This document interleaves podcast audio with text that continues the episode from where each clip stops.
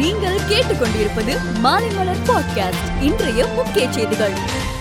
மருத்துவ படிப்பிற்கான கலந்தாய்வு நடைபெற்று வருகிறது இன்று அரசு பள்ளிகளில் படித்த மாணவர்களுக்கான ஏழு புள்ளி ஐந்து சதவீத இடத்திற்கான கலந்தாய்வு நடைபெற்றது சொகுசு கார் விவகாரத்தில் விஜய்க்கு எந்த அடிப்படையில் அபராதம் விதிக்கப்பட்டது ஆவணங்களை தாக்கல் செய்ய வேண்டும் என்று தமிழக அரசுக்கு சென்னை உயர்நீதிமன்றம் புதிய உத்தரவு பிறப்பித்துள்ளது பெண்கள் அதிக அளவில் போட்டியிட வாய்ப்பு கொடுங்கள் என மாவட்ட செயலாளர்களிடம் திமுக தலைவர் மு ஸ்டாலின் வலியுறுத்தியுள்ளார் கர்நாடகா முன்னாள் முதலமைச்சர் எடியூரப்பாவின் பேட்டி தூக்கிட்டு தற்கொலை தற்கொலை செய்து கொண்டார் தற்கொலைக்கான காரணம் குறித்து போலீசார் விசாரணை நடத்தி வருகிறார்கள் டெல்லி கரியப்பா மைதானத்தில் தேசிய மாணவர் படையினரின் சாகச நிகழ்ச்சிகள் நடைபெற்றது சாகசத்தை பார்வையிட்ட பிரதமர் மோடி கடந்த இரண்டு ஆண்டுகளில் எல்லை பகுதி பணியில் ஒரு லட்சத்துக்கும் மேற்பட்ட புதிய என்சிசி வீரர்கள் சேர்க்கப்பட்டுள்ளனர் என்றார் அருணாச்சல பிரதேச இளைஞரை சீனா இந்தியா வசம் ஒப்படைத்துள்ள நிலையில் சீன ஆக்கிரமிப்பு நிலத்தை இந்தியா எப்போது பெறும் என பிரதமர் மோடியை நோக்கி காங்கிரஸ் தலைவர் ராகுல் காந்தி கேள்வி எழுப்பியுள்ளார்